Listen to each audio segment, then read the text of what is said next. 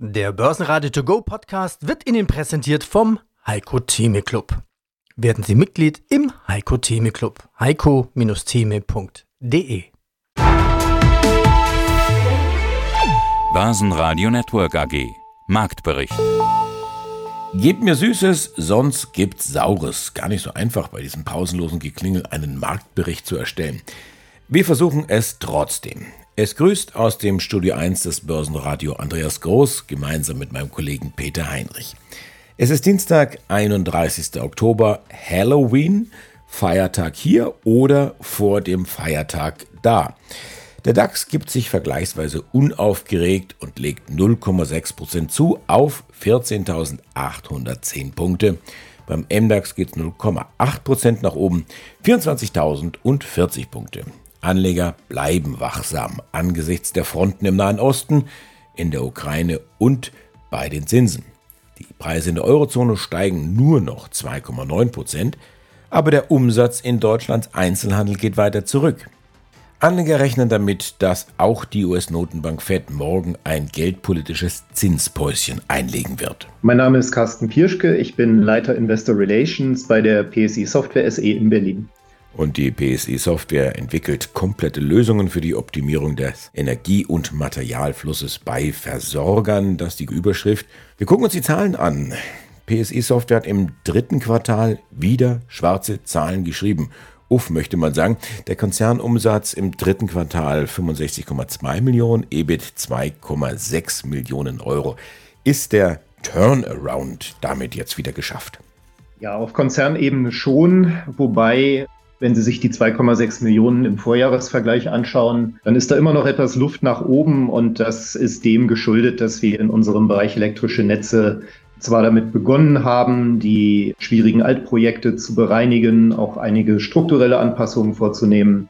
Ja, aber wir müssen noch ein paar Hausaufgaben machen, bevor wir wieder auf die alte Profitabilität kommen. Vielleicht noch ein Satz zum zweiten Segment, wo wir ja Industrie- und Logistik-Softwareprodukte und Lösungen entwickeln. Das läuft glücklicherweise hervorragend und läuft gut durch und das hat uns dann natürlich stabilisiert. Was für Hausaufgaben müssen Sie denn noch machen? Ja, wir haben das ja schon zum Halbjahr gemeldet. Wir haben zwei Problemfelder im Bereich elektrische Netze. Das eine ist das Thema Redispatch 2. Was ist es? Es ist eine regulatorische Initiative, wo es darum geht, die Verteilnetze stärker in die Pflicht zu nehmen, zur Integration und zum Transport der erneuerbaren Energien beizutragen.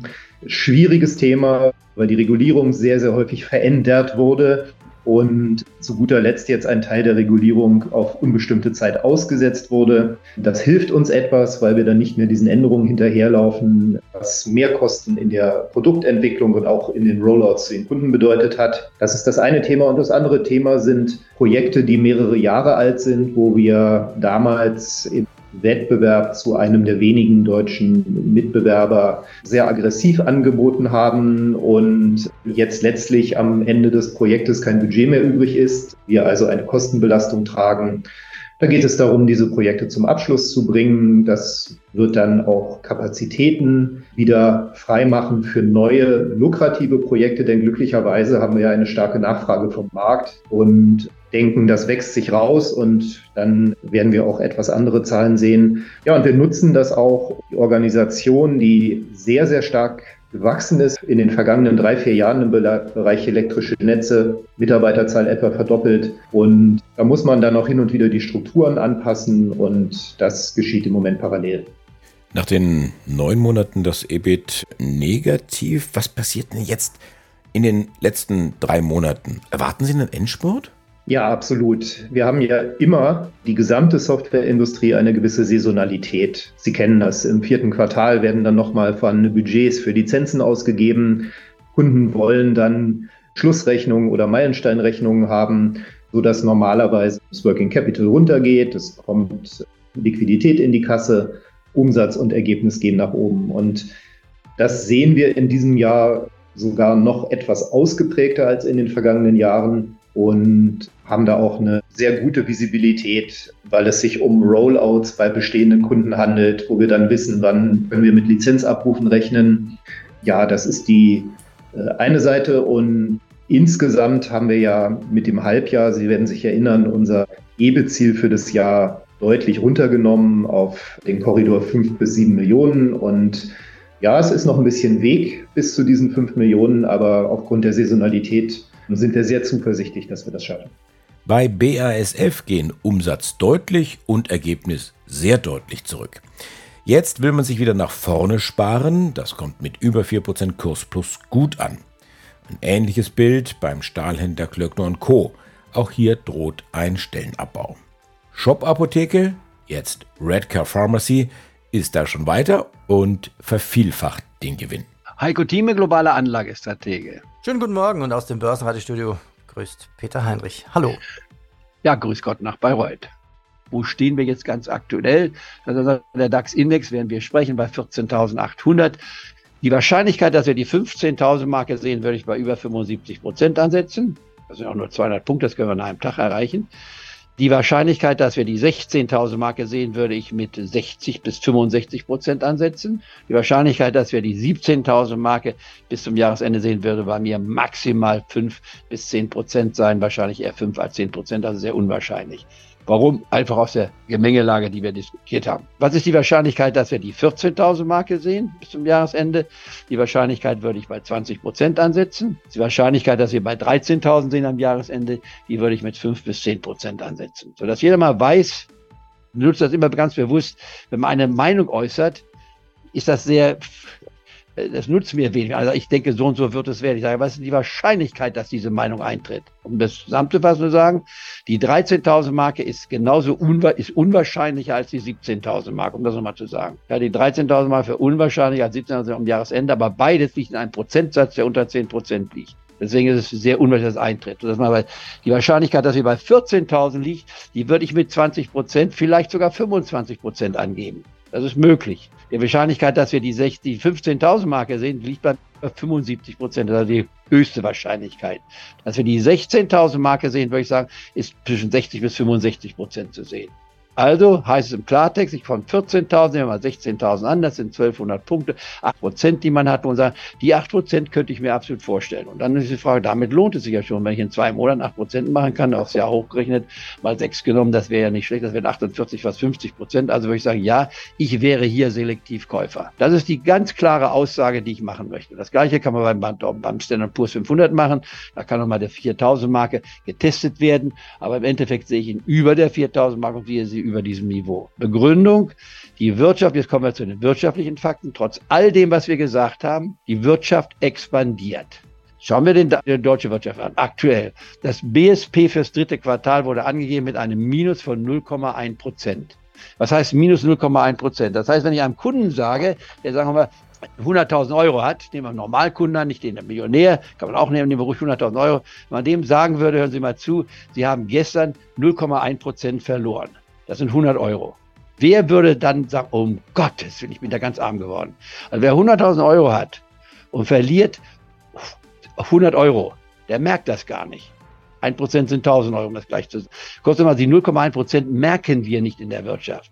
Diejenigen, die zu den 20% gehören, die am 26. des Monats bereits kein Geld mehr haben und die in den letzten Tage hungern müssen, dann zur Tafel gehen müssen und zwar nicht wissen, was wollen, die schließe ich nicht aus. Ich erkenne an, dass es ein Problem ist. Das müssen wir auf anderen Wege lösen, durch bedingungslose Grundgehalte und so weiter. Aber für die normalen Bürger, normalen, für die Glücklichen, die anderen 80% die können damit leben mit den minus 0,1 Das heißt, die Schuhsohlen werden feucht. Nicht mal nass, feucht.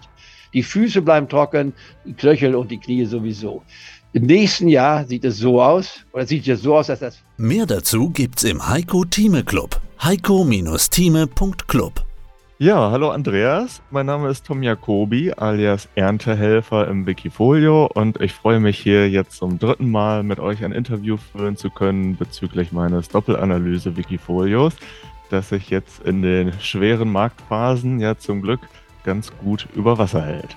12,6 Prozent durchschnittliche Performance pro Jahr seit zehn Jahren, so ungefähr der Track Record 2023. Ist das jetzt eigentlich ein, ein gutes Jahr fürs Wiki? Die, die vergangenen Wochen, die waren ja doch wieder turbulent und haben doch so ein bisschen an Top-Performance dann geknabbert. Wie gehst du damit um? Genau, also wenn man sich das mal anguckt auf Jahressicht, also man nimmt jetzt von heute genau zwölf Monate, dann bin ich bei plus 11,9 Prozent. Das ist, wenn man über Krise spricht, sicher erstmal was sehr Schönes. Gleichwohl ist mein Ziel, dass ich möglichst bald wieder an den Höchststand des Wikis, also bei 400 Euro, herankomme. Und davon sind wir natürlich noch ein Stück weg.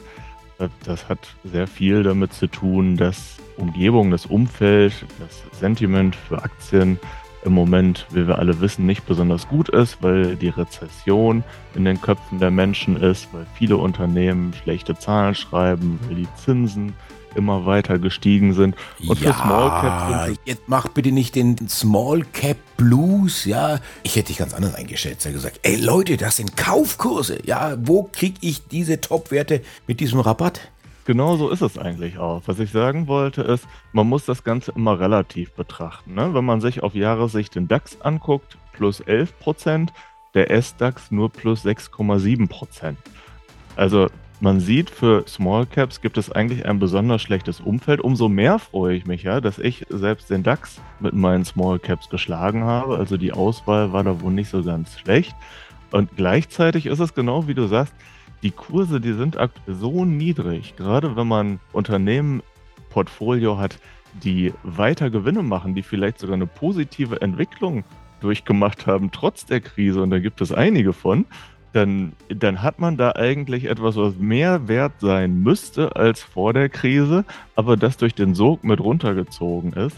Und deshalb sind die Chancen von heute ausgehend eigentlich sehr groß auf Kursanstiege. Der österreichische Öl- und Gaskonzern OMV verdient im dritten Quartal weniger als die Hälfte. 62 Prozent weniger operatives Ergebnis, nämlich 1,3 Milliarden Euro.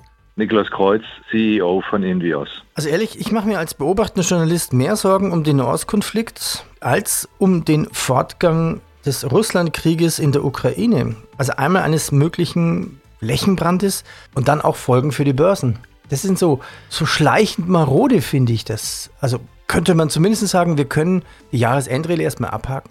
Ja, also es sieht ganz danach aus, aber auch da ist letzten Endes eine Prognose sehr, sehr schwer. Prognose ist ja letzten Endes, oder die Kapitalmarktprognose ist der kleine Bruder der Wetterprognose. Nichtsdestotrotz möchte ich es trotzdem wagen, denn was wir feststellen ist, bei solchen Kriegen, wir gewöhnen uns dran. Sicherlich das Konfliktpotenzial Nahe Osten mit im Hinblick auf diesen Flächenbrand, welche Länder da noch mit involviert werden können, dass dort Religionen aneinander prallen, dass da viel Zündpotenzial ist und was auch auf den Ölpreis sicherlich eine Wirkung hat. Und das ist letzten Endes auch für unsere Weltwirtschaft der Blutkreislauf und das Blut darf da entsprechend auch nicht zäher werden bzw. teurer. Also um aus den Bildern wieder rauszukommen, im Grundsatz, wir gewöhnen uns an Kriege. Deshalb hat der Ukraine-Krieg mittlerweile für uns nicht mehr diese Dramatik. Der Nahosten-Krieg wird leider auch zu einem gewohnten Bild für uns mit all diesen Nachrichtenfluten, sodass wir uns auch daran wieder gewöhnen werden. Deshalb hat das, wie gesagt, immer nur einen kurzfristigen Impact. Ob die Jahresendrallye wirklich noch kommt, hängt von vielen Faktoren ab. Wir haben einfach einen, einen gewissen Cocktail. Das sind die hohen Zinsen, das ist letzten Endes die restriktive Geldpolitik aller globalen Banken, aller Notenbanken, EZB, FED.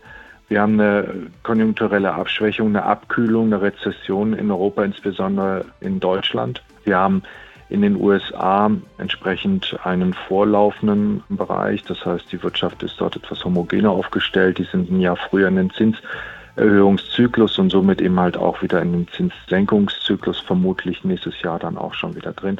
Und das eskontiert die Börse. Das heißt also für November und Dezember erwarte ich, wenn die Earnings Season jetzt keine großen bösen Überraschungen bringt, dann durchaus auch wieder die Perspektive nach vorne. Aber es ist alles in einem sehr, sehr fragilen Umfeld, ein sehr fragiles Bild.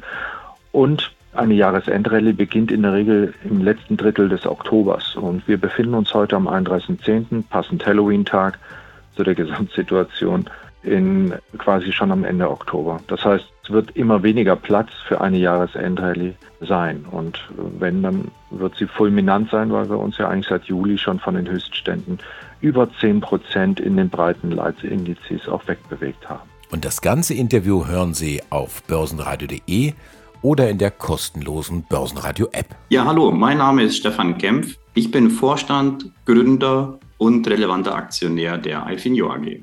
Das Jahr 2022, das war ein Rekordjahr für Sie, für die Ifinio. Steigende Zinsen, vermehrte Unsicherheit haben Ihnen als Experte für Billing, Finanzierung und Payment in die Karten gespielt. Und so sagten Sie jüngst, so soll es auch weitergehen. Ich zitiere Sie aus dem letzten Interview im Februar. Wir werden hart daran arbeiten, 2023 zum besten Jahr aller Zeiten zu gestalten. Herr Kempf, das sind ja so Aussagen, für die man entweder gefeiert wird oder gefeuert wird. Das mit dem Feuern ist ja bei Ihnen fast ausgeschlossen. Aber jetzt erzählen Sie doch mal, wie ist denn jetzt das Geschäft gelaufen seit unserem letzten Gespräch? Ja, also zunächst einmal, Ifinio gibt es seit elf Jahren. Wir haben in elf Jahren, in zehn Jahren davon ein herausragendes Wachstum erreicht, weil wir jedes Jahr daran arbeiten, dass das aktuelle Jahr das beste aller Zeiten wird. Und das ist uns im Wesentlichen nur einmal nicht gelungen. Deswegen muss es mein Anspruch sein, jedes Jahr zu starten mit der Vorgabe, das wird unser bestes Jahr. Ich glaube, wir sind auch nicht davon weit entfernt, dass es wirklich ein gutes Jahr wird, vor allem auch ein versöhnliches Jahr. Ich glaube, die Wirtschaftsindikatoren sind erheblich schlechter, wie von vielen Leuten erwartet. Ich glaube aber auch, dass Alfinio gezeigt hat, dass es ein sehr resilientes Geschäftsmodell hat. Das heißt, unser Geschäftsmodell, obwohl sehr stark auf die deutsche Wirtschaft ausgerichtet, obwohl auf Mittelstand ausgerichtet, obwohl wir täglich schlechte Nachrichten bekommen zu Inflation, Rezession und Insolvenzen, glaube, unter diesen Aspekten hat sich unser Geschäftsmodell doch erstaunlich gut behauptet. Schauen wir die Zahlen an. Im dritten Quartal sind, da sind die Zahlen kürzlich rausgekommen, ganz, ganz frisch sozusagen. Transaktionsvolumen ein bisschen mehr über 100 Millionen. Das ist leicht rückläufig, wie gesagt, in Q3. Das EBIT habe ich mir rausgesucht, 513.000, deutlich gesteigert von etwa 350 kommen. Auf neun Monatssicht EBIT und Transaktionsvolumen gesteigert. Was steckt denn in diesen Zahlen für eine Botschaft, gerade der Vergleich Q3 und drei Quartale?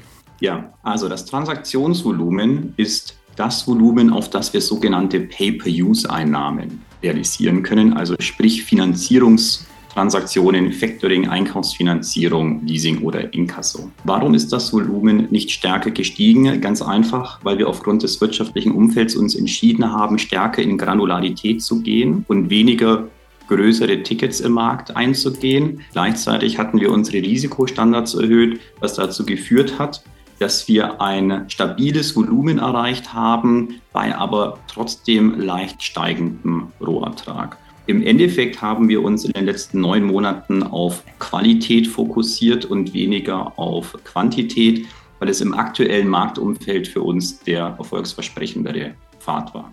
Ich bin Andreas Groß, die Stimme des Börsenradio.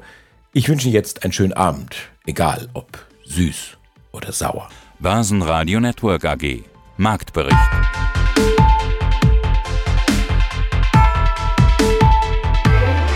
Das Börsenradio Nummer 1. Börsenradio Network AG. Der Börsenradio To Go Podcast wurde Ihnen präsentiert vom Heiko Theme Club. Werden Sie Mitglied im Heiko Theme Club. heiko-theme.de